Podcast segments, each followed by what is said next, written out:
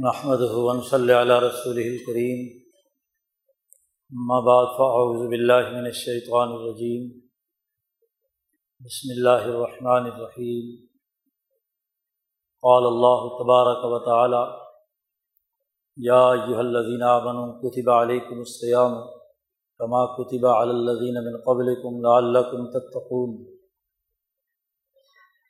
وقال تعالی یا الذین آمنوا ادخلوا فی السلم کافہ ولا تتبعوا خطوات الشیطان انه لکم عدو مبین وقال النبی صلی اللہ علیہ وسلم من صام رمضان ایمانا واحتسابا غفر له ما تقدم من ذنبه. وقال النبی صلی اللہ علیہ وسلم کانت بن اسرائیل تسوسحم الانبیاء علامہ حلق نبی خلفہ نبی آخر علالہ نبی آبادی سیقون خلفاء فیکسرون وقال النبی صلی اللہ علیہ وسلم لا تزال قائفة من امتی قائمین علی الحق لا من خالف صدق اللہ مولان العظیم و صدق رسول النبی الکریم معزز دوستو، رمضان المبارک کی یہ بابرکت ایام ہے۔ اس ماہ مبارک میں اللہ تبارک و تعالیٰ نے ہم پر روزے فرض کیے ہیں۔ اور یہ روزے اسی طرح فرض ہوئے ہیں جیسے ہم سے پہلے امتوں پر فرض کیے گئے تھے۔ روزوں کی فرضیت کا بنیادی مقصد یہ ہے کہ اس کے ذریعے سے ہم متقی بن جائیں۔ روزے رکھنے کا نتیجہ یہ ہو کہ ہمارے اندر تقوع پیدا ہو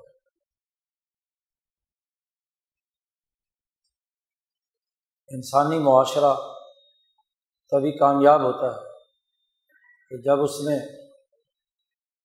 اللہ کے ساتھ سچا تعلق قائم ہو اور اخلاق کی مخلوق کے ساتھ انسان دوستی کا معاملہ پیدا ہو، عدل و انصاف آئے،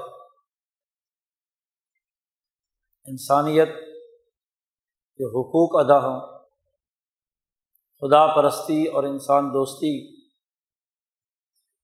پیدا ہو جائے۔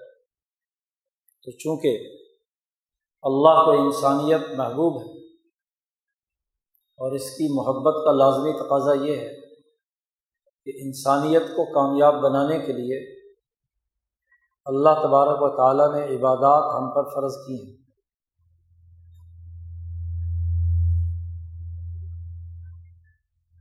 نماز، روزہ، زکوٰۃ اور حج یہ عبادات اس لیے ہے کہ ہمارے اندر اعلیٰ اخلاق پیدا ہو جائے۔ ہم ایک سچے اور پکے انسان بن جائیں۔ ہمارے دلوں میں اللہ کی معرفت پیدا ہو جائے اور اللہ کی مخلوق کے لیے خدمت کرنے کا جذبہ پیدا ہو جائے۔ گویا کہ عبادات سے جو نتیجہ مطلوب ہے وہ تقوا ہے۔ اور تقوا کے مفہوم میں عدل و انصاف، عقل و شعور، فہم و بصیرت اور انسانیت کی خدمت وغیرہ وغیرہ امور شامل ہیں۔ متقی جماعت کے لیے ہی اللہ تبارک و تعالیٰ نے کتاب مقدس قرآن حکیم نازل کی ہے۔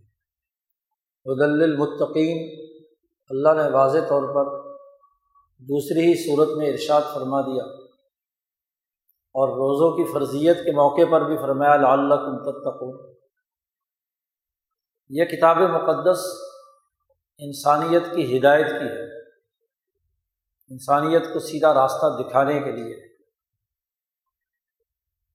نبی اکرم صلی اللہ علیہ وسلم کے زمانے تک انسانیت میں جتنی خرابیاں اور کمزوریاں پائی جاتی تھیں قرآن حکیم نے ان کا تجزیہ کیا ہے اور ان سے نجات حاصل کرنے کا طریقۂ کار بیان کیا ہے۔ نہ صرف واضح راستہ دیا ہے، بلکہ جس راستے پر انسانیت اگر آگے بڑھے اللہ کے راستے پر، تو یقیناً وہ منزل مقصود تک بھی پہنچ جاتی ہے۔ تو اصل میں تقوا جو مطلوب ہے روزے سے، وہ ہمارے اندر پیدا ہونا، یہ دین کا تقاضا بھی ہے، عقل کا تقاضا بھی ہے، انسانی ذمہ داری بھی ہے، خدائی فریضہ بھی ہے۔ اب اس تقوا کی حقیقت کو سمجھنا یہ بہت ضروری ہے۔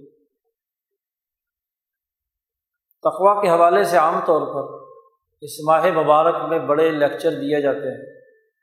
تقوا کے مطالب اور مفاہیم بیان کیے جاتے ہیں۔ کوئی بڑے بڑے اداکار، فنکار بھی تقوا کا مطلب اور مفہوم سمجھانے کے لیے چینلوں پر براجمان ہوتے ہیں۔ بڑی گفتگو کی جاتی ہے، لیکن عام طور پر اس تقوا کے تمام مفاہیم کا تعلق زیادہ سے زیادہ فرد کی ذات تک محدود ہوتا ہے۔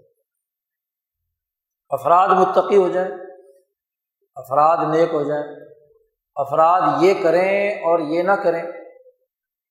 انفرادی طور پر آپ یہ اعمال کریں اور یہ اعمال نہ کریں۔ گفتگو زیادہ تر اسی پر ہوتی رہتی ہے۔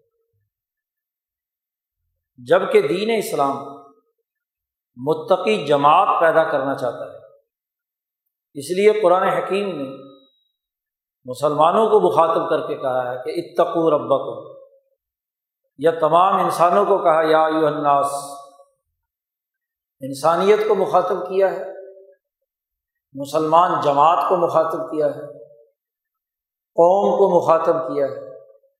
متقی لوگ کہ تمام دائرے جتنے بھی ممکنہ ہیں، فرد سے لے کر بین الاقوامی اجتماع تک ملکی قومی دائرے تک، تمام دائروں میں تقوا کا عمل دخل ہونا ضروری ہے۔ فرد بھی متقی ہو، اپنے تئیں، ایک خاندان بھی ہو، ایک شہر بھی ہو، ایک جماعت بھی ہو، ایک قوم بھی ہو۔ اور یہ تقوا کا بین الاقوامی نظام بھی قائم ہو۔ جو انسانوں کے درمیان انسانی معاملات کے طے کرنے کے لیے ضروری اور ناگزیر ہے۔ سمجھنا ہمیں یہ ہے کہ قومی سطح کا تقوا کیا ہے۔ کیونکہ انسانی اجتماعیت میں ایک بڑی بنیادی اکائی، وہ قومی اجتماعیت ہے۔ قومی اجتماع کیسے متقی ہوگا؟ یہ وہ بنیادی سوال ہے جو کتاب مقدس قرآن حکیم نے اپنے سامنے رکھ کر گفتگو کی ہے۔ قوم کو مخاطب کیا ہے، جماعت کو مخاطب کیا ہے، اجتماعیت کو پیش نظر رکھا ہے۔ فرد قائم ربط ملت سے ہے، تنہا کچھ نہیں۔ فرد جماعت کے ساتھ جڑا ہوا ہے، قوم کے ساتھ وابستہ ہے۔ قومی نظام کے ساتھ وابستہ ہے۔ اجتماعی سسٹم کے ساتھ اس کا تعلق ہے۔ اسی لیے امام شاہ ولی اللہ فرماتے ہیں کہ دو ارتفاقات ایسے ہیں کہ دنیا میں اس کے بغیر انسانیت باقی ہی نہیں رہ سکتی۔ ایک ارتفاق ثانی یعنی خاندانی نظام یعنی ابتدائی درجے کی اجتماعیت جس میں خاندان بھی ہے شعبہ جاتی بنیادوں پر تجارتی اجتماعیت ہے، زرعی اجتماعیت ہے، کسبی اجتماعیت ہے۔ چار پانچ اقسام شاہ صاحب نے بیان کی یہ اتفاق ثانی سے تعلق رکھتے ہیں۔ جس میں جماعت بندی بھی ہے، تنظیمی بھی ہے، عمل بھی ہے۔ اس کے بغیر انسانی اجتماعیت قائم نہیں رہ سکتی۔ اور ایک ان تمام جماعتوں ارتفاق ثانی کی سطح پر جتنی جماعتیں ہیں یہ سب مل کر جب ایک قوم بنتی ہے۔ قومی نظام وجود میں آتا ہے، جسے ارتفاق سالس شاہ صاحب کی اصطلاح میں کہا جاتا ہے۔ تو اس ارتفاق سالس کے بغیر بھی قوم نہیں رہ سکتی۔ جس قوم کے یہ دو ادارے تباہ ہو جائے اس کا فرد بھی متقی نہیں ہو سکتا۔ اور اس کا بین الاقوامی اجتماع بھی، وہاں بھی وہ زلیل اور رسوا ہوگا۔ جب قوم کی شناخت نہیں ہے، قوم کی عزت نہیں ہے، ارتفاق ثانی نہیں ہے تو فرد بھی متقی نہیں ہے۔ اور اگر قومی طور پر تقوا نہیں ہے تو بین الاقوامی سطح پر اس کی حیثیت بھی بیکار ہے۔ دنیا بھر کی ہر قوم ان دونوں کا تحفظ کرتی ہے۔ اپنے ارتفاق ثانی کی سطح کی جماعتوں اور اجتماعیتوں۔ شعبہ تجارت ہو، معیشت ہو، پیشے ہوں، وغیرہ وغیرہ۔ جماعتیں ہوں، انجمنیں ہوں، خاندان ہوں، گھریلو نظام ہو۔ قومیں اس کی حفاظت کرتی ہیں۔ خاندان اچھا ہو، تاجروں کی جماعت، تجارت صحیح اصولوں پر کرے۔ پیشہ ور لوگ اپنے پیشے اور اپنی مہارتیں ملک اور قوم کے لیے صحیح طور پر سر انجام دیں۔ زراعت سے وابستہ لوگ زراعت کی قومی ترقی کے لیے کردار ادا کریں۔ وغیرہ وغیرہ۔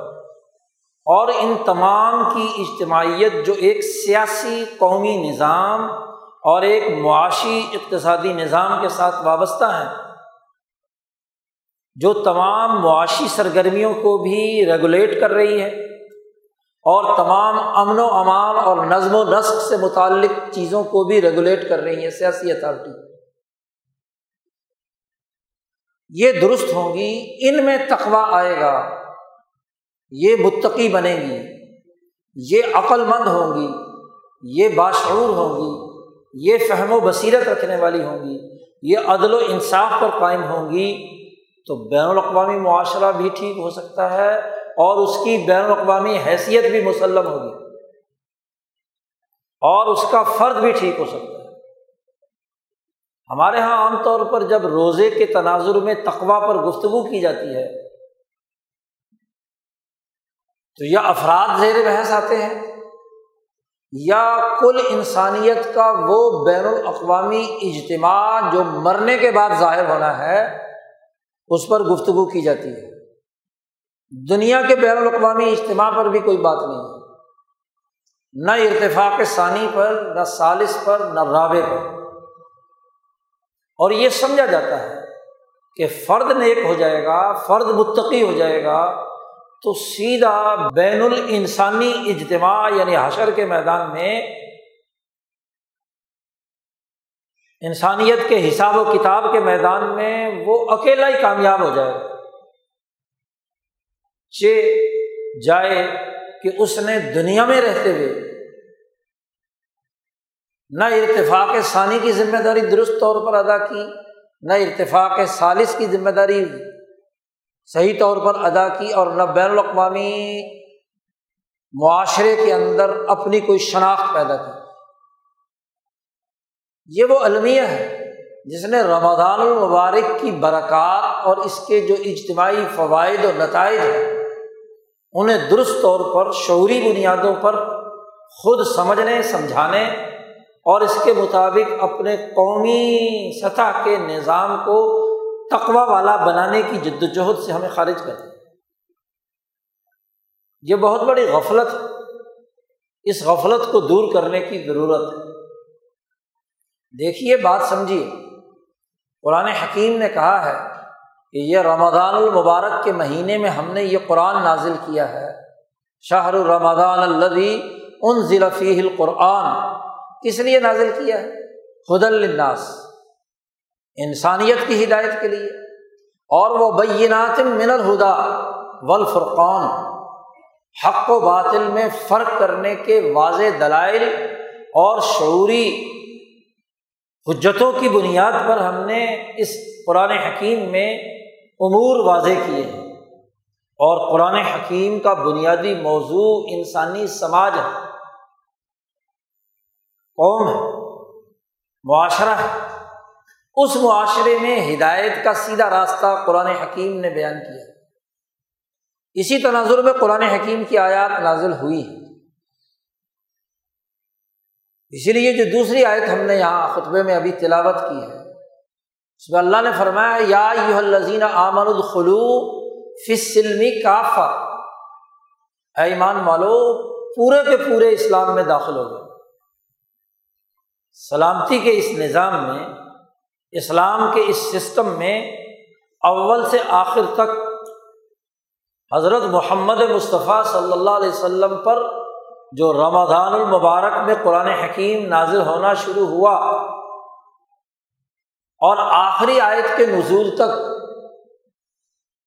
یہ جو پورا قرآن حکیم تیئیس سال میں نازل کیا گیا اور ہر ہر مرحلے پر اس نے انسانیت کی ہدایت کے لیے واضح اور دو ٹوک آیات اور صورتیں نازل کی ان سے ہدایت کا راستہ حاصل کرو، متقی بنو تقوا والے بنو۔ اب قرآن حکیم جب نازل ہو رہا ہے، اس وقت کا ایک منظر نامہ دیکھیے کہ جزیرت العرب میں بسنے والی قوم، بالخصوص قوم قریش، جو پورے جزیرت العرب میں نصبی اعتبار سے، اپنی سیاسی حیثیت کے اعتبار سے، اپنی معاشی طاقت اور قوت کے اعتبار سے سب سے اعلیٰ درجے کی قوم تھی۔ ابو بکر صدیق رضی اللہ تعالیٰ عنہ کے الفاظ میں کہ اوسط العرب دارن و نصبن کہ قریش جو ہیں، یہ عرب کے بالکل معتدل اور درمیان میں اور اعلیٰ درجے کے لوگ ہیں اپنے محلے وقوع کے اعتبار سے۔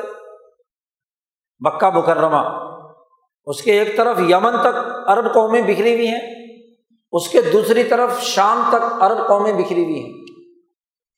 ان کے بالکل وسط میں مکہ مکرمہ ہے۔ اور نصب کے اعتبار سے بھی کہ ایک طرف عراق اور شام اور فلسطین سے جانے والے ابراہیم علیہ السلام کے بیٹے اسماعیل ہیں، اور دوسری طرف یمن سے آنے والے قبیلہ بلو جرہم جو حضرت اسماعیل علیہ السلام کی جن کے گھر شادی ہوتی ہے، خاتون خانہ ادھر سے ہے۔ دو خاندانوں کے اربوں کے دو خاندانوں کے ملاپ سے کیا ہے، قریش کی نسل پیدا ہوئی ہے اگرچہ عبرانی بولتے ہیں، ابراہیم علیہ السلام عراق سے آئے ہیں، تو عراق اور یمن کے درمیان دو نسلوں کا ملاپ ہے نصبن نصبی اعتبار سے یہ اعلیٰ درجے کی قوم اور اپنے محلے وقوع کے اعتبار سے۔ مکہ مکرمہ نہ صرف جزیرت العرب کا محور اور مرکز ہے، بلکہ پوری دنیا کا مرکز اور محور مکہ المکرمہ ہے۔ وہ پہلا گھر ہے جو دنیا میں انسانیت کے لیے بنایا گیا۔ اول بیتم وز الناسی للدی ببک کا تھا اب مکہ کا منظرنامہ کیا ہے؟ آپ صلی اللہ علیہ وسلم پر جب کتاب مقدس قرآن حکیم نازل ہونا شروع ہوا تو مکہ کی اس ریاست، مکہ کی اس حکمرانی، مکہ کی اس اجتماعیت، مکہ کی اس قوم کی حالت کیا تھی؟ کیا مسائل تھے؟ کیا مشکلات تھیں؟ اور ان مشکلات سے نکلنے کے لیے کتاب مقدس قرآن حکیم نے تقوا کے اسلوب پر کیا ہدایات اور رہنمائی دی؟ یہ وہ اہم بنیادی بات ہے جس کے بغیر قرآن حکیم درست طور پر سمجھ میں نہیں آ سکتا۔ یہ حدل ناس اس کا ہونا سمجھ میں نہیں آ سکتا۔ مکہ کی اس ریاست کا سب سے بڑا مسئلہ یہ تھا کہ یہ ایک ایسے ظلم و ستم کے نظام پر مشتمل تھی کہ جو معاشی اور اقتصادی تباہی بھی انسانیت پر مسلط کیے ہوئے تھی۔ اور سیاسی بد امنی پیدا کرنے کا مرکز اور محور بھی تھی۔ پھر اس کے فکر اور نظریے کی صورت حال یہ تھی کہ وہ مکہ المکرمہ جس کو آباد کیا اللہ نے پہلا گھر بنا کر، جس کی تعمیر کی، ابراہیم اور اسماعیل علیہ السلام نے اپنے دستے مبارک سے امبیا نے جس کی تمام تر شناخت اور عزت کا تعلق خاندان نبوت کے ساتھ اس مکت المکرمہ کی مرکزیت میں اللہ تبارک و تعالیٰ کی وحدانیت کے علر رغم تین سو ساٹھ بت لا کر عراق سے یہاں رکھ دیے گئے۔ امر ابن لوہائی کے زمانے میں سے نبی کرم صلی اللہ علیہ وسلم کے سے کوئی تین سو سال پہلے اللہ کی ناشکری اس سے بڑھ کر اور کیا ہو؟ کہ اللہ کے گھر میں تین سو ساٹھ بت رکھ دیے۔ مولانا عبید اللہ سندھی فرماتے ہیں کہ مکہ مکرمہ کی اس وقت کی قومی ریاست پر ایسے لوگ مسلط تھے جو یا کیسر کے افکار و خیالات اور اس کے سیاسی تقاضوں سے متاثر تھے۔ اور یا کسرا ایران کے افکار و خیالات اور اس کے سیاسی تقاضوں سے متاثر۔ دو سیاسی گروپ۔ اور ایک بہت ہی چند افراد پر مشتمل ایک گروپ تھا جو توحید کی بات کرتا تھا۔ وہ بھی اپنے خود ساختہ تصور کے تناظر میں۔ حنیفیت اپنے آپ کو حنیفیت کے دعوے دار ورنہ یہ دو گروپ جو بین الاقوامی اس وقت کی ظالمانہ طاقتیں تھیں ان کے نمائندے تھے۔ اور ان کے سینگ ہر وقت پھنسے رہتے تھے۔ لیکن اس بات پر دونوں طاقتیں متفق تھیں۔ جیسا کہ ان کا نظام موجود تھا کہ سیاسی بد امنی، تقسیم اور معاشی لوٹ کسوٹ یہ دونوں جاری رہیں۔ جو بین الاقوامی لوٹ کسوٹ کا نظام تھا، وہ تو تھا ہی۔ لیکن خود قبائل عرب میں بھی لوٹ کسوٹ کا منظر نامہ کیا تھا؟ قرآن حکیم نے اسے واضح کیا ہے مکی صورتوں میں۔ سرمایہ پرستی کا جو افریت اس مکی ریاست کے اندر موجود تھا، اس کا ایک بڑا واضح منظر نامہ اللہ تبارک و تعالیٰ نے صورت العادیات میں بیان کیا۔ قرآن حکیم نے پانچ چیزوں کی قسم اٹھا کر یہ حقیقت واضح کی ہے کہ یہاں مال کی محبت کوٹ کوٹ کر ان میں بھری ہوئی ہے۔ مکے کے ان سرداروں میں، مکے کی اس ریاست میں۔ اللہ تبارک و تعالیٰ کی ناشکری اور مال اور سرمایہ کی محبت کوٹ کوٹ کر ان میں بھری ہوئی ہے۔ پانچ چیزوں کی قسم اٹھائی اور پھر جواب قسم آیا۔ عام طور پر مفسرین یہاں جو تذکرہ کرتے ہیں، وہ یہ کہ چونکہ قسم اٹھائی ہے، تو یہ پانچ چیزیں کوئی مقدس چیزیں ہوں گی۔ جی۔ ان کے اندر کوئی تقدیس ہوگی، تبھی تو اللہ نے قسم اٹھائی۔ لیکن امام شاہ ولی اللہ دہلوی اور امام انقلاب مولانا عبید اللہ سندھی رحمۃ اللہ علیہ فرماتے ہیں کہ قسم اٹھانے کا مقصد یہ نہیں ہوتا کہ اللہ کسی کی قسم اٹھائے تو وہ چیز بہت ہی مقدس ہو گئی۔ یہ تو نہیں ہوتا۔ یہ کوئی ضروری نہیں ہے۔ کیونکہ مخلوق ہے۔ تو مخلوق اللہ تعالیٰ سے زیادہ مقدس تو نہیں ہو سکتی۔ اللہ قسم اٹھا رہا ہے۔ قسم اٹھانے کا بسا اوقات مقصد یہ ہوتا ہے کہ اس قسم اٹھا کر اس خرابی کی نوعیت کو سننے والوں کے دل و دماغ میں پیوست کر دیا جائے۔ اور جواب قسم میں جو بات کہی جا رہی ہے، لوگ جب اس قسم کے اس منظر نامے کو دیکھیں تو اس جواب قسم میں جو بات کہی جا رہی ہے، وہ ان کے دل کے اندر اوقاف نفس ہو جائے، دل کے اندر کھب جائے۔ قرآن حکیم خطابی انداز میں نازل ہوا ہے۔ امام شاہ ولی اللہ فرماتے ہیں، یہ کوئی قانون کی کتاب نہیں ہے۔ یہ کوئی منطق کی کتاب نہیں ہے۔ خطابی انداز، اور خطابی انداز یہ ہوتا ہے کہ خطبہ دینے والا اپنے سامعین کو اپنی طرف متوجہ کرتا ہے۔ ایک انداز اور اسلوب کے ساتھ، الفاظ کی ساخت کے ساتھ، اپنی گفتگو کی طاقت کے ساتھ اور ان کے دل و دماغ میں جو افکار و نظریات اور جو ان کی اصلاح کے معاملات ہیں، ان کے دل و دماغ میں منتقل کرتا ہے۔ اس لیے خطیب خطابت کے جوہر دکھا کر دلوں کو گرماتا ہے۔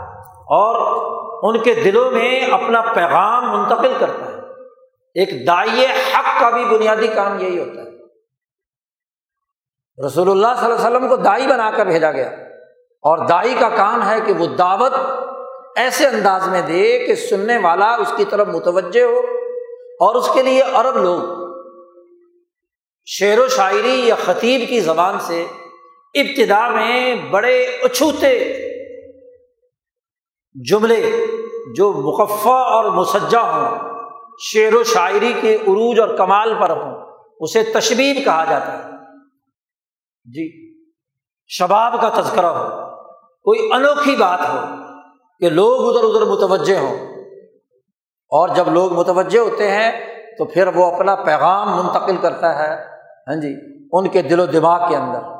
یہ عرب خطبہ کا ایک ایسا جانا پہچانا انداز اور اسلوب ہے جو عربی سے واقفیت رکھنے والے سب لوگوں کو معلوم تو قرآن حکیم کی صورتیں بھی ایک منظرنامہ تشکیل دیتی ہیں۔ اور منظرنامہ وہ حقائق کے مطابق ہوتا ہے اور جملوں کی ساخت بھی اسی کے مطابق بنائی جاتی ہے۔ اب یہی جو پانچ باتیں اللہ پاک نے کہیں قسم اٹھائی ولادیاتی ضبحن فل موریات قدحن فل مغیرات صبحن فر نہ بھی نقن فوسط نہ بھی جمن سجا بندی کا لحاظ رکھا۔ ضبحن قدحن وغیرہ وغیرہ۔ نقن جمان اور جملوں کو بھی ایک خاص ترتیب کے ساتھ اللہ نے ادا کیا۔ ہے اور پھر چونکہ ایسے جملوں میں عام طور پر ایسا ابہام رکھا جاتا ہے کہ وہ جملے ایک وسیع مفہوم کلی رکھتے ہوں، مختلف چیزوں پر اس کا اطلاق ہو سکتا ہو۔ مثلاً عادیات ہے دوڑنے والے گھوڑے، دوڑنے والی جماعتیں، دوڑنے والے اونٹ۔ اس لیے مفسرین نے کسی نے عادیات کا ترجمہ کیا، دوڑنے والے اونٹ۔ حضرت عبداللہ ابن مسعود رضی اللہ تعالیٰ نے فرماتے ہیں کہ آدیات سے مراد یہاں اونٹ ہے۔ ابن عباس رضی اللہ تعالیٰ عنہما فرماتے ہیں کہ یہاں اس سے مراد گھوڑے خود صحابہ اور تعبین کے درمیان آپس میں رائے کا اختلاف۔ یہ سب معنی درست ہیں۔ گھوڑے بھی ٹھیک ہیں، اونٹ بھی ٹھیک ہیں، جماعتیں بھی ٹھیک ہیں۔ انسانی جماعتیں بھی ہو سکتی آدیات ولا آدیاتی ضب ان گھوڑوں کی قسم جو دوڑ دوڑ کر ہانپ چکے۔ ذبح ذبح عربی میں کہتے ہیں ہانپنے کو۔ اور لغت کے مطابق ہانپنا، ہانپنے والے جانور وہ دو ہی ہوتے ہیں۔ یا کتا ہانپتا ہے دوڑ دوڑ کر، بلکہ دوڑے بغیر بھی۔ زبان نکال کر وہ سانس اس کا پھولا ہوا ہوتا ہے، اس کو کہتے ہیں ذبح۔ اور گھوڑا بھی جب دوڑ کر جائے، کسی جگہ پر رکے تو وہ بھی ہانپ رہا ہوتا ہے۔ عبداللہ بن مسعود کہتے ہیں کہ اونٹ بھی جب دوڑ کر آتا ہے تو اگرچہ ذبح کا وہ وسیع مفہوم جو گھوڑے اور کتے میں ہے، اس درجے میں تو نہیں، لیکن وہ بھی تھکاوٹ اتارنے کے لیے اپنا سر ہلاتا ہے۔ اس لیے حضرت شیخ الہند نے ترجمہ کیا کہ قسم ہے ان دوڑنے والے گھوڑوں کی جو دوڑ دوڑ کر ہانپ گئے۔ فل موریات قدہن پھر قسم ہے ان کی۔ یہاں موریات بھی بہت سارے معنی میں استعمال کیا ہے۔ جی موریات کا لفظ استعمال کیا گیا ہے۔ گھوڑا جب پتھریلی زمین پر چلتا ہے اور اس کے پاؤں کا کھر جب پتھر پر ٹکراتا ہے تو اس سے چنگاری نکلتی ہے۔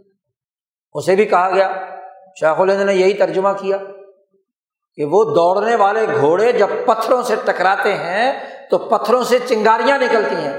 آگ سلگانے والے پتھروں کی چنگاریوں سے۔ اور حضرت عبداللہ بن مسعود کہتے ہیں کہ جب اونٹ دوڑتے ہیں تو خاص طور پر مزدلفہ اور مینا کے درمیان حاجیوں کے جو اونٹ دوڑتے رہے یا صحرا میں، تو اس سے جو کنکریاں چھوٹی چھوٹی اڑتی ہیں جی تو یوں لگتا ہے جیسے کہ آگ نکل رہی ہے۔ تو آگ سلگانے والی جماعتیں، اس میں گھوڑے بھی ہیں، اونٹ بھی ہیں، اور انسان کو بھی کہا جاتا ہے۔ اس لیے بعض مفسرین نے کہا کہ مکر الرجال مردوں کا مکر و فریب، دھوکہ دہی، فراڈ۔ یہ بھی موریات قدہن ہے کہ وہ مکر و فریب کے ذریعے سے سوسائٹی میں آگ لگاتے ہیں۔ اس کو اس کے خلاف بھڑکایا، اس کو اس کے خلاف بھڑکایا، اس کو اس کے خلاف بھڑکایا۔ موریات قدہن مکر و فریب کا دھوکہ، دھوکے کا نظام۔ قرآن نے تیسری قسم اٹھائی۔ فل مغیرات وہ جو لوگ غارت گری کرتے ہیں، صبح کے وقت ساری رات گھوڑے دوڑتے ہیں، ڈاکو اور چور، انسانیت دشمن، کسی قبیلے پر حملہ آور ہوتے ہیں، تو گھوڑے دوڑ دوڑ کر ہانپ چکے ہوتے ہیں، اور پھر لگائی بجھائی کی آگ لگاتے ہیں، پھر صبح صبح جو ہے بستی پر حملہ آور ہوتے ہیں، مغیرات صبح مغیر کہتے ہیں لوٹنے والے کو، غارت گری کرنے والے کو۔ غارت گر اسی سے غارت گری کرنے والے کی قسم، جو صبح کے وقت آگ لگاتا ہے، کسی بستی پر حملہ آور ہوتا ہے، لوٹ مار کرتا ہے۔ آگ سلگائی بھی ہوتی ہے پہلے ہی، کہ جس بستی پر حملہ کرنا ہے وہاں مکر و فریب کے ساتھ طاقتوں اور قوتوں اور جماعتوں کو لڑانا آپس میں جوڑ توڑ کر کے، تاکہ جب حملہ کیا جائے تو حملہ آور کی مزاحمت میں پوری قوم متحد نہ ہو سکے۔ فل مغیرات سبحن اور فصر نہ بھی نقان قسم ہے ان جماعتوں، ان گھوڑوں، ان اونٹوں، ان تمام قوتوں کی، جو اس گھمسان کے حملے میں صبح کے وقت فاثر نہ بھی یعنی بے صبح صبح کے وقت میں وہ گرد و غبار اڑاتے ہیں۔ گھوڑوں کی جب وہاں گھمسان کی جنگ ہوتی ہے، لڑائی ہوتی ہے، تو حالانکہ صبح کے وقت تو غبار اڑتا نہیں ہے شبنم کی وجہ سے مٹی بیٹھی ہوتی ہے رات بھر کی، ٹھنڈک سے۔ دوپہر کے وقت غبار اڑتا ہے۔ لیکن ایسا شدت کا حملہ کسی قوم پر کرتے ہیں، غارت گری ایسی اتارتے ہیں کہ اس کے ذریعے سے کیا ہے؟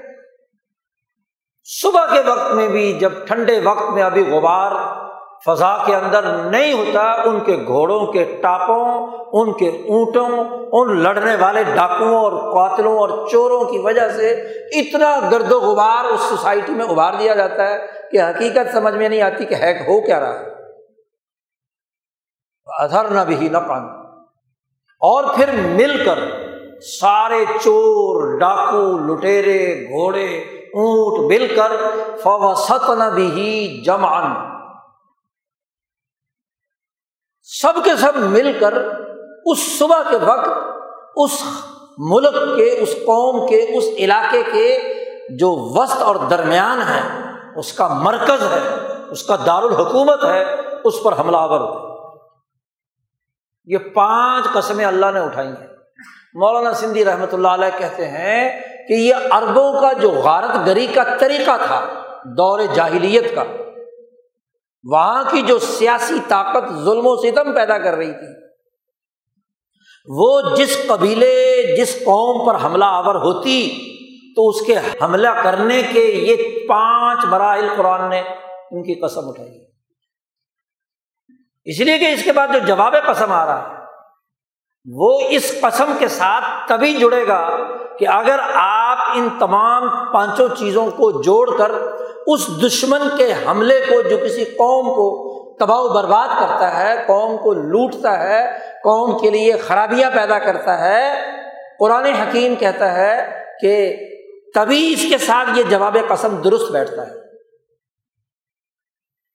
پانچ قسمیں کھائیں اور بغیر کسی نام کے آدیات مغیرات ہاں جی اثر نہ بھی نقان فوسط نہ بھی جوان موریات اب لوگ عرب لوگ جب یہ صورت سن رہے ہیں پہلی مرتبہ، عجیب بات ہے، اللہ قسمیں اٹھا رہا ہے، گھوڑوں کی آدیات کی، موریات کی، مغیرات کی، گرد و غبار اڑنے کی، کسی جماعت کے وسط پر حملہ آور تو اس کے بعد کوئی خاص بات کہی جا رہی ہے۔ تو جواب قسم آیا۔ یہ قسم اٹھا کر اللہ نے کہا کہ ان انسان رب لکنود۔ بے شک انسان اپنے رب کا انتہائی نہ شکرا ہے۔ اس کو ذرا جوڑے مکے کی ریاست کے ساتھ۔ مکے پر حکمران انسان ابو جال کے ساتھ۔ اس کی ناشکری کے ساتھ لکنود، لکفور۔ وسرین نے اس کا ترجمہ کیا لاکفور کنود وہ طریقۂ کار ہے جس میں فرد انفرادی مرض میں مبتلا ہو۔ کنود کا مفسرین نے ترجمہ کیا ہے کہ اکیلا ہی کھا لے جو کچھ ہے، جو باہر بیٹھے ہوئے ہیں یا دسترخوان پر دوسرے لوگ ہیں، ان کو اس پلیٹ میں سے کھانے نہ دے، پوری پلیٹ ہی اپنے سامنے رکھ دے۔ اور ایسے کھائے کہ بالکل ہڑپ کر جائے۔ نہ دیدا نہ شکرا انسانوں کو اپنے ساتھ شامل کرنے کے بجائے سارے وسائل خود ہی لوٹ جائے اس کے لیے لکنود کا لفظ استعمال کیا جاتا ہے۔ بنو کندا کی ایک عورت یہی حرکت کرتی تھی، اسی سے کیا ہے، یہ لفظ شروع ہو گیا اور پھر وہاں سے ہاں جی نہ شکرے اور یعنی کفر کے، کفران نعمت کے تناظر میں استعمال ہونے لگا۔ لکفو انا تاکید کے ساتھ۔ جواب قسم نے کہا، بے شک یہ انسان جو مکے کا سربراہ ہے، ابو جہل، اور اس کی یہ جو بارہ پندرہ رکنی کیبنٹ ہے، اس کا یہ جو دار الدوا ہے، پارلیمنٹ ہے، اس کے جو ادارے ہیں، ان کی حالت کیا ہے؟ ان پانچ چیزوں کی قسم اٹھا کر کہا کہ یہ انسان لکنود نہ شکر ہے۔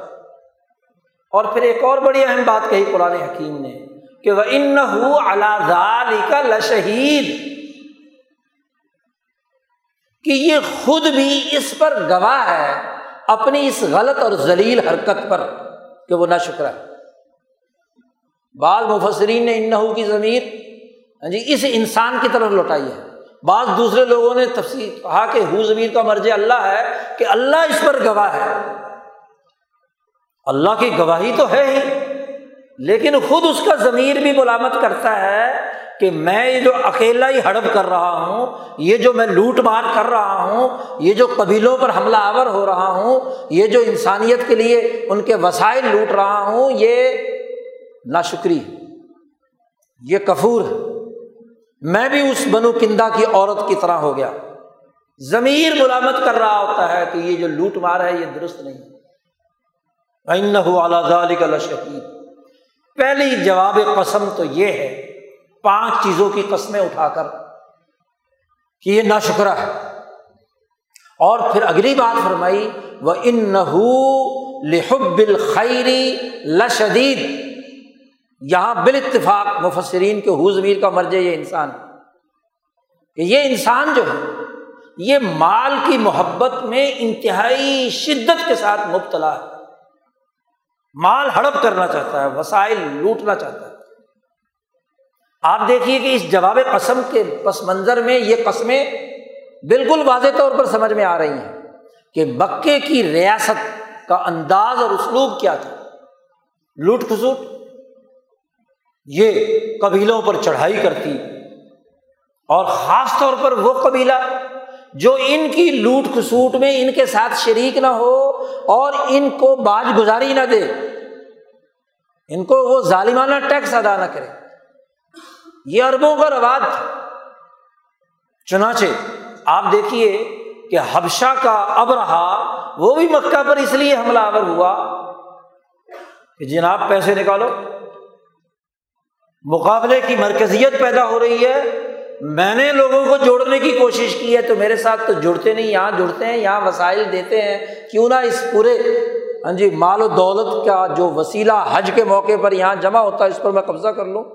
اسی کے لیے وہ ہاتھی ہاں جی لے کر، اونٹ لے کر، پورا مجمع لے کر یہاں پر چڑھ دوڑا تھا۔ یہی انداز اسلوب جس کا قرآن حکیم نے ایک مستقل صورت میں تذکرہ کیا، علم تعالیٰ ہاں جی اصحاب فیل کا تذکرہ کرتے ہوئے بیان کیا۔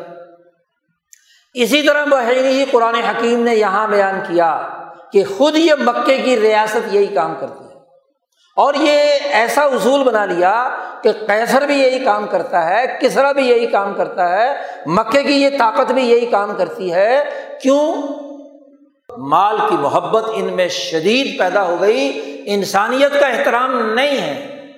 تو یہ ڈاکہ زنی کی جو واردات جس میں ہارس ٹریننگ ہوتی ہے بلادیاتی زبان گھوڑے دوڑتے ہیں۔ دوڑ دوڑ کر کیا ہے؟ تھک جاتے ہیں۔ لوٹ مار کرنے والے لٹیرے یہ کام کرتے ہیں۔ اور دارالحکومت پر حملہ آور ہوتے ہیں۔ وسط نبی جمن گرد و غبار ایسی میڈیا کے ذریعے سے پرپگنڈا پھیلاتے ہیں کہ اصل حقیقت کا پتہ ہی نہ چلے۔ کہ آئین کا تحفظ ہوا ہے یا آئین کی شکوں کی خلاف ورزی کی گئی ہے، پتہ ہی نہیں چلے۔ کسی کو کیا پتہ چلے؟ اثر نہ بھی نقان پورا منظر نامہ لوٹ کسوٹ کا اللہ پاک نے یہاں اس صورت میں یہ حد الناس ہے قیامت تک کے انسانوں کے لیے. اگر اس زمانے میں قبیلوں کی لوٹ کسوٹ ایسے ہوتی تھی تو قوموں پر چڑھائی کرنے کے لیے، قوموں کو لوٹنے کے لیے، ان کے مال پر قبضہ کرنے کے لیے، اکیلے خود ہی کھانے پینے کے لیے لکنود کی پورا منظر نامہ آج بھی نہیں ہو سکتا؟ اب یہ کہا جائے کہ جاہلیت کے زمانے میں ہوتا تھا، مکہ میں ہوتا تھا، بس مکہ فتح ہو گیا، ریاست مدینہ بنا لی، اب جو مرضی کرتے پھرو۔ نہیں، یہ آیات اور یہ صورت آج بھی قرآن کا حصہ ہے۔ اور یہ منظر نامہ کھینچ رہا ہے کہ گھوڑے کیسے دوڑتے ہیں، دوڑ دوڑ کر کیسے ہانپتے ہیں، وہ گھوڑے جو ہیں کیسے آگ سلگاتے ہیں۔ مکر اور دھوکے سے، فراڈ سے، لوگوں کے دلوں میں بس بسے اور خیالات ڈالتے ہیں۔ کیسے لوٹ مار کرتے ہیں؟ کیسے دارالحکومت پر حملہ آور ہوتے ہیں؟ کیسے گرد و غبار اڑاتے ہیں؟ قرآن حکیم نے منظر نامہ کھینچ کر کہا، یہ ان انسان اگر اس زمانے میں ابو جال تھا کیسر و کسرا تھا، تو آج کا وہ انسان، آج کا وہ حکمران، آج کا وہ اپوزیشن لیڈر، آج کا وہ قومی رہنما، اور مذہبی رہنما کیوں نہیں ہو سکتا؟ ال انسان ہے، کلی ہے، اس کلی کے بہت سارے افراد ہیں۔ ان انسان علی ربی لکنود اور وہ اللہ کا لشہید اور ان کا ضمیر خود اس بات پر گواہ ہے کہ ہم یہ جرم کر رہے ہیں اعتراف ہے اس جرم کے باوجود جرم کیا جا رہا ہے حب الخیر شدید اصل میں تو مال لوٹنے کی خواہش اور شدت کوٹ کوٹ کر ان کے اندر بھری ہوئی ہے۔ وہ حب الخیر شدید قرآن نے کہا، سنو، افلا عالم کیا ان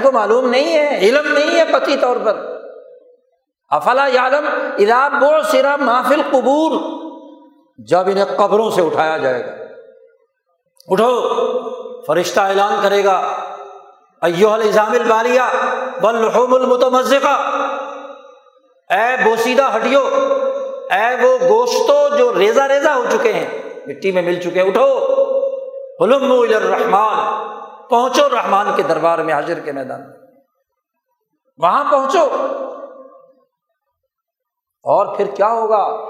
حسلا معافی سدور ان کے سینوں کے اندر جو بغض عداوت، لوٹ کسوٹ، انسانیت، دشمنی، مال کی محبت، یہ سب اکٹھی کر کے اس کا ڈیٹا ان کے سامنے رکھ دیا جائے گا۔ حسلا معافی صدور جو کچھ ان کے سینوں میں ہے آج، جو کچھ یہ اس وقت خرابیاں پیدا کر رہے ہیں، جو کچھ یہ لوٹ کسوٹ کر رہے ہیں، یہ ساری کی ساری خلاصہ بنا کر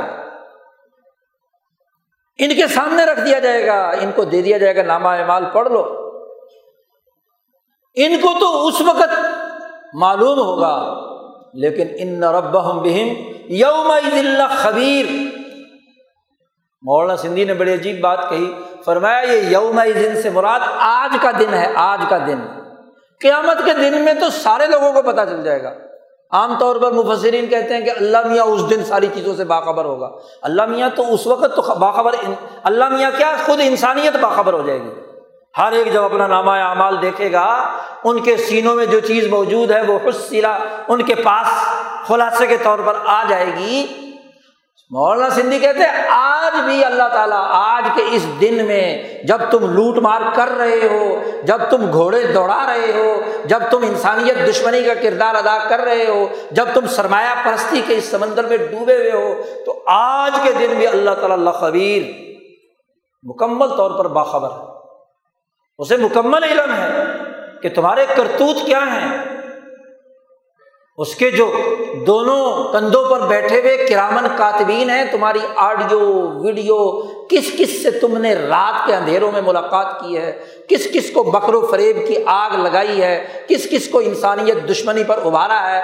کس کس کے لیے تم نے مال اور پیسہ دیا اور لیا ہے؟ یہ جو مال کی محبت، لوٹ کسوٹ کی تمہارے اندر بھری ہوئی ہے، اس کو آج کے دن بھی یوم دن اس دن میں بھی اللہ تعالیٰ خوب باخبر قرآن حکیم نے اس صورت مبارکہ میں واضح نقشہ کھینچ دیا کہ مکے کی ریاست جاہلیت کے زمانے میں جن اصولوں پر قائم تھی، قرآن نے اس پوری صورت میں اسے بالکل واضح اور دو ٹوک طور پر بیان کر دیا۔ یہ جاہلیت اس جاہلیت کے نظام کو توڑا حضرت محمد مصطفیٰ صلی اللہ علیہ وسلم نے۔ اس لیے دنیا میں آئے کہ لیوز ہیرا الدینی کل ہی اس دین حق کو اس طرح کے تمام جاہلیت پر مبنی ظلم و ستم کے نظاموں، لوٹ کو سوٹ کرنے والوں، ملکوں اور قوموں پر حملہ آور ہونے والوں کے اس پورے نظام کو توڑ کر اس کی جگہ پر دین حق کا انسانیت دوست نظام، اجتماعیت کا نظام، یہ جو اکیلے کھانے کا مرض ہے، اس کو توڑ کر ایک ایسی جماعت بنائی جو انسانیت کے کھانے کے لیے کردار ادا کرتی ہے، خود بھوکی سوتی ہے۔ جو سرون اعلیٰ انفسم برو کانا بھی ہم خساسا بھوک لگی ہوئی بھی ہو تو خود اکیلے ہی ہڑپ نہیں کر جاتے، دوسرے لوگوں کو ترجیح دیتے۔ پانی اسے پلاؤ، پانی اسے پلاؤ۔ غزبہ عہد کا مثال کی مثال ہمارے سامنے۔ مال دیا، امتحان لیا۔ ابو بکر صدیق رضی اللہ تعالیٰ عنہ نے، عمر فاروق رضی اللہ تعالیٰ عنہ نے اپنے خادم سے کہا کہ دو، یہ پیسے آئے ہیں سونے چاندی کے۔ یہ تھیلی ذرا ابو عبیدہ ابن الجرا کو دے کر آؤ۔ اور پھر وہیں ٹھہرنا اور دیکھنا کہ ابو عبیدہ کیا کرتے ہیں۔ جی تھیلی ابو عبیدہ رضی اللہ تعالیٰ عنہ کے پاس پہنچتی ہے۔ تو وہ غلام چھپ کر کھڑا ہو گیا۔ اسی وقت حضرت ابو عبیدہ نے لوگوں کو بلایا جو مستحقین اور غریب تھے سارے ہی بانٹ کوئی ایک ٹکا بھی اپنے پاس نہیں رکھا۔ حضرت عمر فاروق کو جب پتہ چلا، جا کر معلومات ہوئیں، تو حضرت عمر فاروق نے کہا کہ الحمد للہ نبی کرم صلی اللہ علیہ وسلم نے جو جماعت تیار کی، ان کے دل میں ایک رتی برابر بھی کسی پیسے کی محبت نہیں ہے۔ حب الخیری لاشدید تو کیا ہونی تھی؟ ضرورت کے لیے بھی نہیں۔ محبت نہیں ہے، انسانیت پر خرچ کرنے کا جذبہ ہے، انفاق کا خرچ ایک دوسرے صحابی کو بھیجا، تھیلی۔ انہوں نے بانٹنی شروع کی، اسی طرح وہاں بھی کہا خادم سے کہ ذرا دیکھنا کہ وہ کیا کرتے ہیں۔ جب تھیلی میں صرف دو سکے رہ گئے تو پیچھے سے بیگم نے کہا، بھائی، گھر میں بھی فاقہ ہے کچھ یہاں بھی پھینک دو۔ باقی لوگوں میں بانٹ رہے ہو۔ انہوں نے وہ ایک دو سکے اٹھا کر ان کی طرف لے تو بھی لے جی۔ تو حضرت عمر فاروق نے اللہ کا شکر ادا کیا کہ وہ جماعت موجود ہے، امین الما ہے، امت کے امین ہیں۔ ایسی امانت دار جماعت تیار کی، اس سے ریاست مدینہ بنی تھی۔ اور جہاں لحب الخیر شدید ہو، اس کی بنیاد پر کوئی ریاست مدینہ بنتی ہے۔ جاہلیت کا یہ سرمایہ پرستی کا نظام توڑا۔ نبی کرم صلی اللہ علیہ وسلم اور ان کی تربیت یافتہ جماعت نے، اور دنیا سے ہزار گیارہ سو سال تک ایسی سچی جماعت رہی، ان کا نظام حکومت رہا کہ جنہوں نے انسانیت کے لیے خیر خواہی، بھلائی سرمایہ پرستی کے بجائے انسانیت دوستی کی احساس پر نظام بنایا اور پھر پچھلے تین سو سال سے جاہلیت جدیدہ کا آغاز ہوتا ہے۔ اچھی طرح سمجھنے کی ضرورت۔ قرآن حکیم کو سمجھنے کے لیے جیسے مکہ کی سیاست اور پیسر و کسرا کی سیاست سمجھنا ضروری ہے، ایسے ہی قرآن حکیم کے فام کے لیے آج کی قومی اور بین الاقوامی سیاست سمجھنا بھی ضروری ہے۔ ہمارے پیر و مرشد حضرت اقدس شاہ سعید احمد رائے پوری فرماتے ہیں کہ جب تک آپ بین الاقوامی سیاست کو نہیں سمجھتے، اس وقت تک قومی سیاست کو نہیں سمجھ سکتے۔ صحیح رائے اور درست رائے نہیں ہو سکتی آپ کی۔ آپ دیکھیے کہ جاہلیت جدیدہ کا آغاز ہوتا ہے، خاص طور پر ہم باقی ملکوں کو چھوڑیں۔ اس بر عظیم پاک و ہند۔ سترہ سو ستاون میں سراج الدولہ کو شکست دے کر ایسٹ انڈیا کمپنی نے اس خطے پر قبضہ کیا۔ اور سو سال تک وہی جاہلیت جدیدہ جس میں ہارس ٹریڈنگ آدیات ذبحن فل موریات قدحن فل مغیرات صبحن فصر نہ بھی نقن فوسط نہ بھی جمن یہ پانچوں کام ایسٹ انڈیا کمپنی کے دلالوں نے کیے کہ نہیں کیے؟ افراد کو ساتھ جمع کیا یا نہیں کیا؟ پوری تاریخ اس پر گواہ ہے کہ ایک سو سال ایسٹ انڈیا کمپنی نے اور فروری اٹھارہ سو اٹھاون سے لے کر اگست انیس سو سینتالیس تک ہاں جی تقریباً نوے سال تک برٹش شہنشاہیت نے اس بر عظیم پاک و ہند پر جتنے بھی چڑھائیاں کی اس خطے کی دولت لوٹی، یہاں کے لوگوں کو بیکار اور ناکارہ بنایا، اس کے لیے یہی پانچ کام کیے۔ ان کے گھوڑے خواہ وہ انگریز گھوڑے تھے یا انڈین نسل کے خریدے ہوئے گھوڑے تھے؟ جی ان کے ذریعے سے۔ اس دھرتی پر حملہ آور ہوئے۔ آگ سلگائی ڈیوائڈ اینڈ رول کی مکرو فریب کی، ایک دوسرے کے کے خلاف کام کرنے کی۔ قبیلوں میں، نسلوں میں، برادریوں میں، فرقوں میں، گروہوں میں۔ موریات قدحن آگ سلگا کر جھاڑنے والے، آگ کی چنگاری پھینکنے والے۔ ان کی قسم۔ یہ کام نہیں مغیراتی صبح غارت گری، سراج الدولہ کے خلاف جنگ ہو، ٹیپو سلطان کے خلاف ہو، بہادر شاہ ظفر کے خلاف ہو، رنجیت سنگھ کے خلاف ہو، میر کے تالپوروں کے خلاف ہو، سندھ کے، ان تمام علاقوں پر قبضہ کرتے وقت یہ پانچ منظر نامے سامنے ہیں، ہر ہر موقع پر۔ فوسط بھی جمان جماعتوں کی جماعتیں۔ اور اس دو سو سال میں انگریز سامراج کے ساٹھ ہزار اہلکاروں نے کالے انگریز بھرتی کیے، کالے گھوڑے بھرتی کیے۔ ایسے گھوڑے جو انہیں مقاصد کے لیے دوڑے اور دوڑ دوڑ کر ہانپ جائیں۔ بیوروکریسی میں بھی، فوج میں بھی بھائی، یہی کی رجمنٹیں تھیں جنہوں نے اس پنجاب پر قبضہ کیا، پشاور پر قبضہ کیا، دلی پر قبضہ کیا، سندھ پر قبضہ کیا۔ مقامی آبادی کے لوگ تھے جو انگریزوں نے فوج میں بھرتی کیے جی۔ اور ان تمام نے مل کر ان پانچوں کو کام کی، کا کام کیا۔ لوٹ مار کا بازار گرم کیا۔ وہ ملک جو دنیا کی کل پچیس چھبیس فیصد دولت کا مالک تھا ہندوستان پر جب انگریز یہاں سے گئے تو صرف دو فیصد کا مالک تیئیس فیصد دولت ان لٹیروں نے جن کے اندر ان نحب الخیر اللہ شدید کوٹ کوٹ کر بھری ہوئی تھی اور ان کے اعلی کار بیوروکریسی، عدلیہ، فوج، انتظامیہ، ساری کی ساری دو سو سال غلامی کے زمانے میں انہیں کا کردار ادا کرتے تھے۔ قانون ان کا ضابطہ اسی کام کے لیے کہ سرمایہ پرستی۔ بلکہ یہی نہیں، لوٹ خسوٹ پورے دنیا میں جہاں بھی عربوں کے علاقے میں، مشرق وسطی میں، فلسطین میں، عراق میں، ایران میں، ہندوستان میں، کون سا خطہ ہے جو ان کی لوٹ خسوٹ سے بچا؟ یہ گھوڑتے گھوڑے ہی تھے جو اسی دورانے میں دوڑ دوڑ کر کے امریکہ پہنچے۔ ضروری ہے گھوڑے ہی ہو وہ بھر بھر کر جہاز جی ملاحوں کے جو امریکہ کے ساحل پر اترے۔ اور وہاں کی نسلیں جنہوں نے انسان سمجھ کر انسانوں کا استقبال کیا، ان کو جانوروں کی طرح ذبح کر کے، ان کی خطے اور دھرتی پر قبضہ کر کے ہاں جی یہی تو تھے بلا آدیاتی زبان فل موریات قدن فل مغیرات سبحن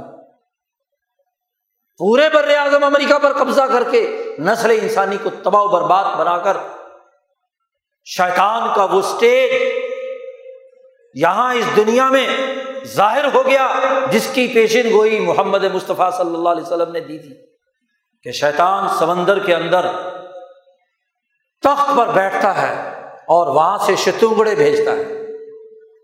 جی یہ چاروں طرف سمندر ہے امریکہ کے۔ وہاں ایک خشکی کے علاقے پر شیطان نے پورا قبضہ کر دیا دجال اکبر۔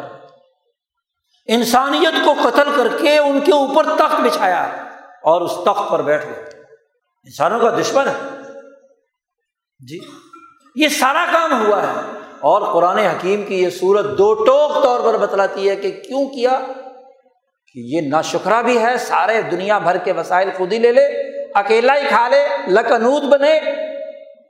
اور حب الخیری لشدید سرمایہ پرستی کے اندر پوری شدت کے ساتھ ڈوبا ہوا ہے۔ اس کو انسانیت نظر نہیں آتی۔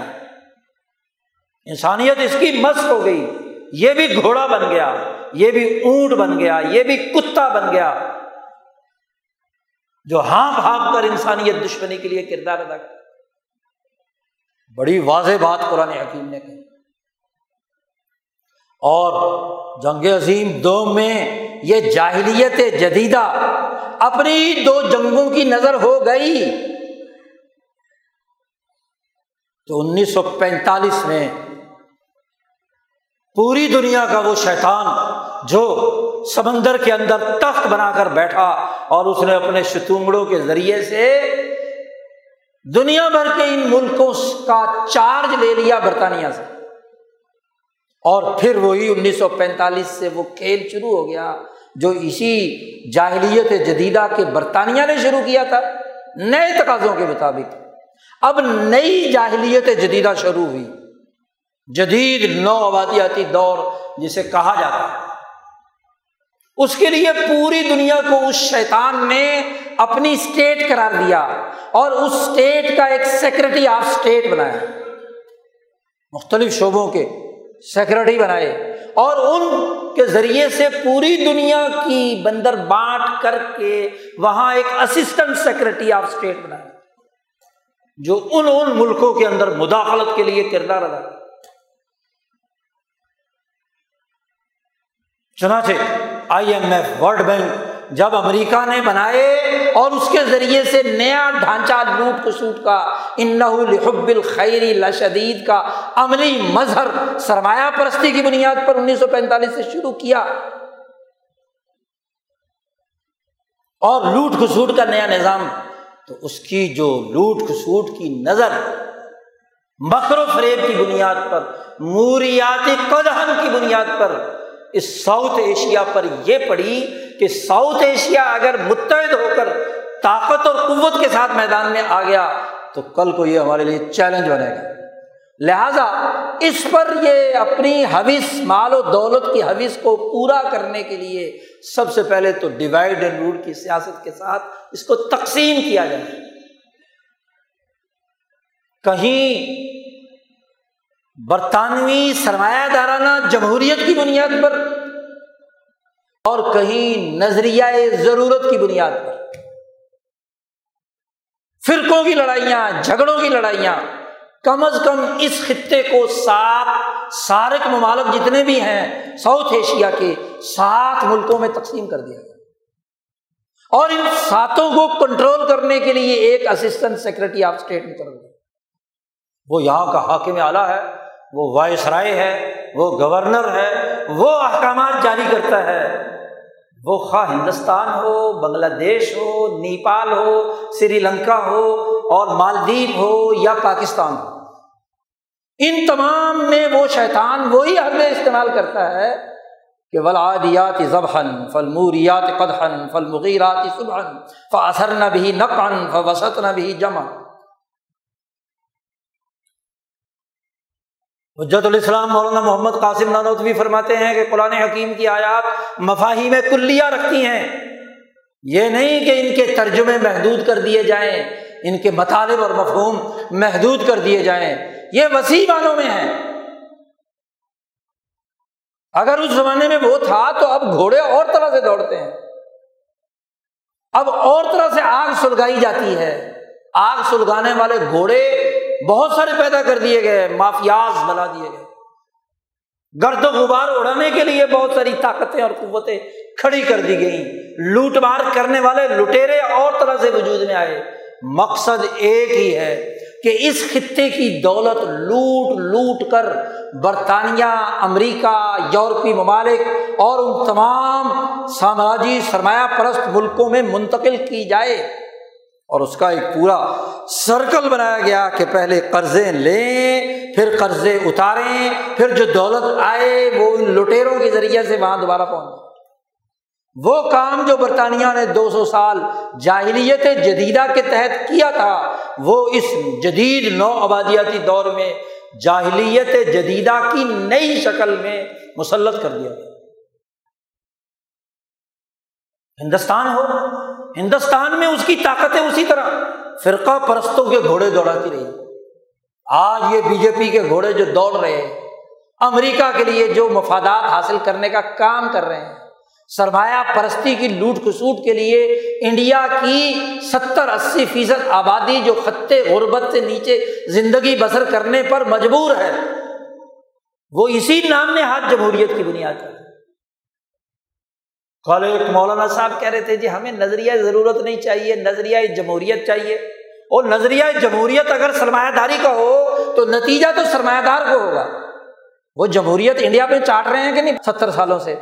اس کے نتیجے میں کیا ہوا؟ شائننگ انڈیا ایسا ہوا کہ سرمایہ داروں کا ایک مذہبی فرقہ پرست ٹولہ وہاں پر مسلط ہو کر اس پوری سوسائٹی کو لوٹ کسوٹ کے لیے چراگاہ بنا دیا سرمایہ داروں زمینیں ملٹی نیشنل کمپنیوں نے لے لی، سرمایہ ان کا ہو گیا۔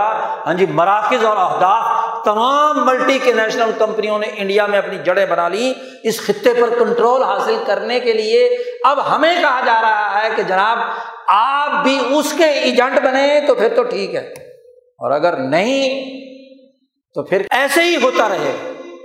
اور یہاں پاکستان میں ماشاء اللہ نظریہ ضرورت۔ جی نظریہ جمہوریت نہیں، نظریہ ضرورت۔ جمہوریت کے نام سے بھی جو ڈرامہ رچایا گیا، وہ بھی نظریہ ضرورت۔ کیا جو پہلی اسمبلی ٹوٹی تھی، نظریہ ضرورت کے تحت ہی توڑنا جائز قرار دیا گیا تھا؟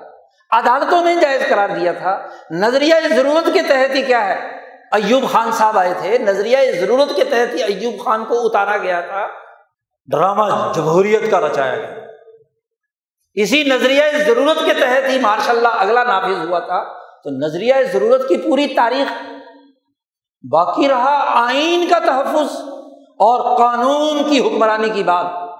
حضرت شاہ سعید احمد صاحب رائے پوری فرمایا کرتے تھے کہ بھائی رول آف لا یا قانون کی حکمرانی بے شک جملہ صحیح ہے کالی مت و حق بن لیکن اریدا بہل بات پہلے یہ تو دیکھو کہ یہ جمہوریت، یہ نظریہ ضرورت، یہ قانون، یہ آئین کیا آزاد قوموں کے شاع نشان ہے؟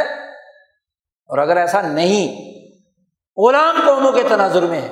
اور وہ آئین موم کی ناک ہے، جب چاہو جدھر موڑ دو آئین کے مذہبی محافظین کیا اس سوال کا جواب دیں گے کہ آئین کی شک کی توہین انیس سو تراسی سے اب تک ہو رہی ہے۔ سود حرام ہے۔ آپ کے آئین نے کہا ہے کہ سودی نظام ختم ہونا چاہیے۔ کیا اس آئینی شک کے تحفظ کے لیے کوئی کام ہوا؟ آپ کے آئین کا آئینی تقاضا ہے کہ آئین بننے کے دس سال کے اندر اندر یہاں کی قومی زبان اردو سرکاری دفاتر میں نافذ العمل ہوگی آج بھی آئین کے تحفظ کرنے والے آرڈر انگریزی میں جاری کر رہے ہیں۔ جبکہ خود توہین عدالت کا مقدمے کی سماعت بھی کر رہے ہیں کہ جی اردو کے نفاذ کا جو عدالت عالیہ نے فیصلہ دیا تھا جواد صاحب کے زمانے میں، اس پر عمل درآمد کیوں نہیں ہو رہا؟ جو یہ پوچھنا چاہتے ہیں، وہ خود فیصلہ انگریزی میں کرتے ہیں۔ آئین باقی ہے۔ پھر آئین کا تحفظ، آئین کی دو، تین سے زیادہ شکوں کو توڑ کر آئین کا تحفظ کیا جا رہا ہے اور اس پر یوم تشکر منایا جا رہا ہے۔ یہ یوم تشکر کی کہانی بھی قرآن نے واضح کر دی۔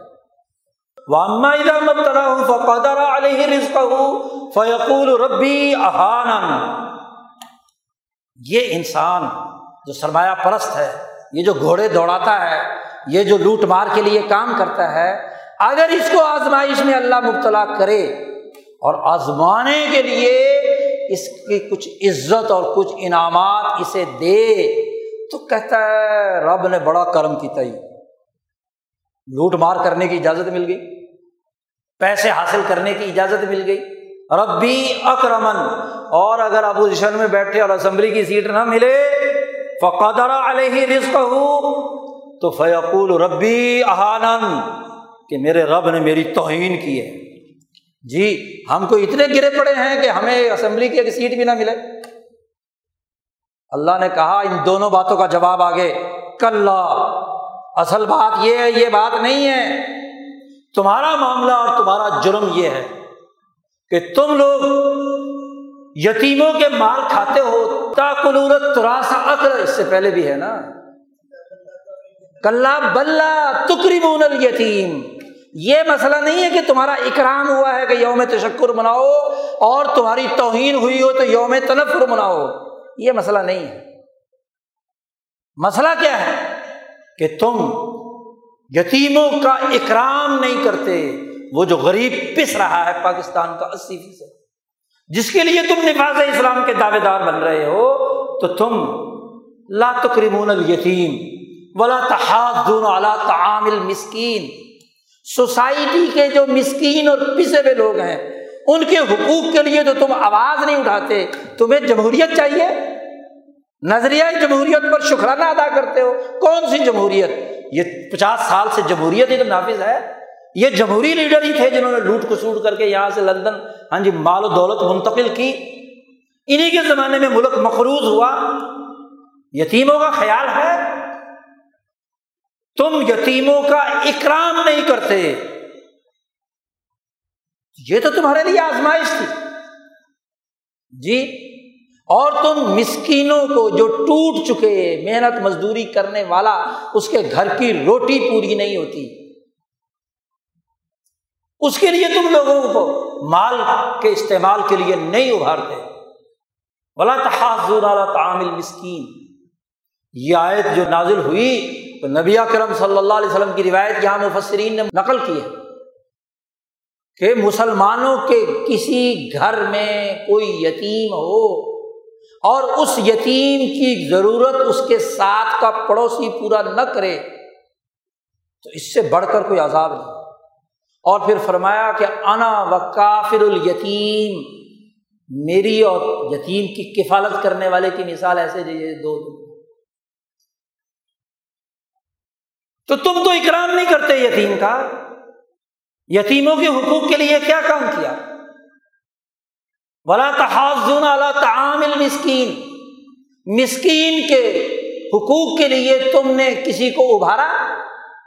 تمہارا اپنا پیٹ بھر جائے تو کب ہے۔ اور پھر آگے کیا کہا؟ بات اصل میں یہ ہے وہ تراسا اکل لما۔ جملے بھی قرآن حکیم چھانٹ چھانٹ کر لاتا ہے۔ بڑے فصیح و بلیغ کہ تم قومی میراث، قومی دولت ہاں جی میراث کھاتے ہو۔ عقل لما۔ لمبا کہتے ہیں عربی میں کہ کسی پلیٹ میں کھانا آیا، تھال میں کھانا آیا اور لوگ بھی بیٹھے ہوئے تو خالی آدمی اکیلا ہی ہڑپ کر جائے۔ پورا کا پورا برتن صاف کر کے بالکل اکیلا ہی بھیجے۔ جی۔ تو تم تو میراث کو عقل لما اور وہ تو ہبون المالا حبن جما مال کی محبت رکھتے ہو، بہت شدت کی محبت۔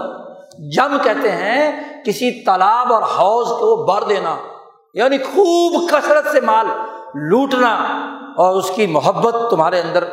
یہ تین چار مرض ہیں تمہارے اندر۔ یہ اکرام پر یوم تشکر اور نہ ہونے پر یوم توہین منانا۔ یہ بات نہیں ہے۔ بات اصل میں یہ ہے کہ یہ چار مرض ہیں۔ خرابی نشاندہی قرآن حکیم نے کر دی کہ یتیم کے حقوق نہیں ادا کرتے، مسکین کے کھانے کا بندوبست نہیں کرتے، خود ہی اکیلے پورا مال کھا جاتے ہو اور مال کی محبت میں ڈوبے ہوئے۔ یہاں بھی اگر کہا اللہ نے کل دکن، جب یہ زمین توڑ پھوڑ کر ختم کر دی جائے گی تو تمہارے دلوں میں جو بھی کچھ ہے وہ حاضر ہو جائے گا۔ یہ مکی صورتیں ہیں۔ اور اس جاہلیت جدیدہ کے خلاف اعلان بغاوت، اعلان انقلاب۔ آج یہ تین سو سال سے نئی جاہلیت آپ پر مسلط ہے۔ اور پھر ہمیں اسلام کا درس دینے کی بات کی جاتی ہے کہ اسلامی جمہوریہ پاکستان، آئینی قانونی پاکستان، عدالتی پاکستان، سیاسی پاکستان، معاشی پاکستان۔ قرآن نے یہ سوالات اٹھائے ان سوالات کا حل ہے تو پھر تو اسلامی پاکستان ہے۔ اور ان کا حل نہیں ہے تو دراصل اس انڈر سیکرٹری آف اسٹیٹ کے ہدایات کے مطابق جب جی چاہے تمہاری کٹ پتلی حکومت ختم کر دے۔ بنانے والے بھی وہی عادیات ہیں، وہی ہارس ٹریڈنگ والے اس وقت جہاز دوڑ رہا تھا ادھر سے ادھر۔ دوڑ دوڑ کر ہانپ چکا تھا اور وہ بندے اٹھا اٹھا کر کیا ہے؟ حکومت بنا رہا تھا۔ اب وہی جہاز دوبارہ حرکت میں آیا۔ ہاں جی تو اب توڑنے کے لیے اور نئی لٹیروں کو دوبارہ مسلط کرنے کے لیے کام کر رہا ہے۔ پچہتر سال سے یہی کھیل ہو رہا ہے۔ کون سا وزیر اعظم ہے جس نے مدت پوری کی ہے؟ کیسی جمہوریت؟ ایک آدمی کی اکثریت سے برطانوی جمہوریت اگر برقرار رہتی ہے کوئی مثال تمہارے یہاں اس جمہوریت کی تاریخ میں کسی وزیر اعظم نے پانچ سال پورے کیے؟ نہیں۔ اور پھر جب اس تمہاری نام نہاد جمہوریت کے مقابلے میں نظریہ ضرورت کی بنیاد پر مارش اللہ مسلط ہوتا ہے تو تم ہی لوگ ان کے چٹے پٹے بن کر آدیاتی زبان بن جاتے ہو؟ انہیں کے لیے کردار ادا کرتے ہو۔ تو دیکھنا یہ ہے کہ ہم ریاست مکہ کی جاہلیت قدیمہ میں رہ رہے ہیں یا مدینہ منورہ کی جدید ریاست کے تناظر میں جو نبی اکرم صلی اللہ علیہ وسلم نے تعلیمات دی ہیں، اس کے اندر رہ رہے ہیں۔ رمضان کے مہینے میں قرآن ہدایت ہے اور قرآن کو جب کھول کر پڑھا جائے، اپنے آپ کو اس پر پیش کیا جائے، اپنی قوم کو اس پر پیش کیا جائے، اپنے کرداروں کو اس کے سامنے رکھا جائے تو پھر تقوا پیدا ہونے کی کوئی امید ہو سکتی ہے۔ اور اگر کہیں کہ جی یہ آیات تو بکے میں نازل ہوئی تھی، ابو جہال کے بارے میں تھی، فلاں سردار کے بارے میں تھی، وہ گزر گئے۔ اب ہمارے لیے نہیں، ہم جو چاہے مرضی کرے نہیں، آج بھی قرآن زندہ ہے۔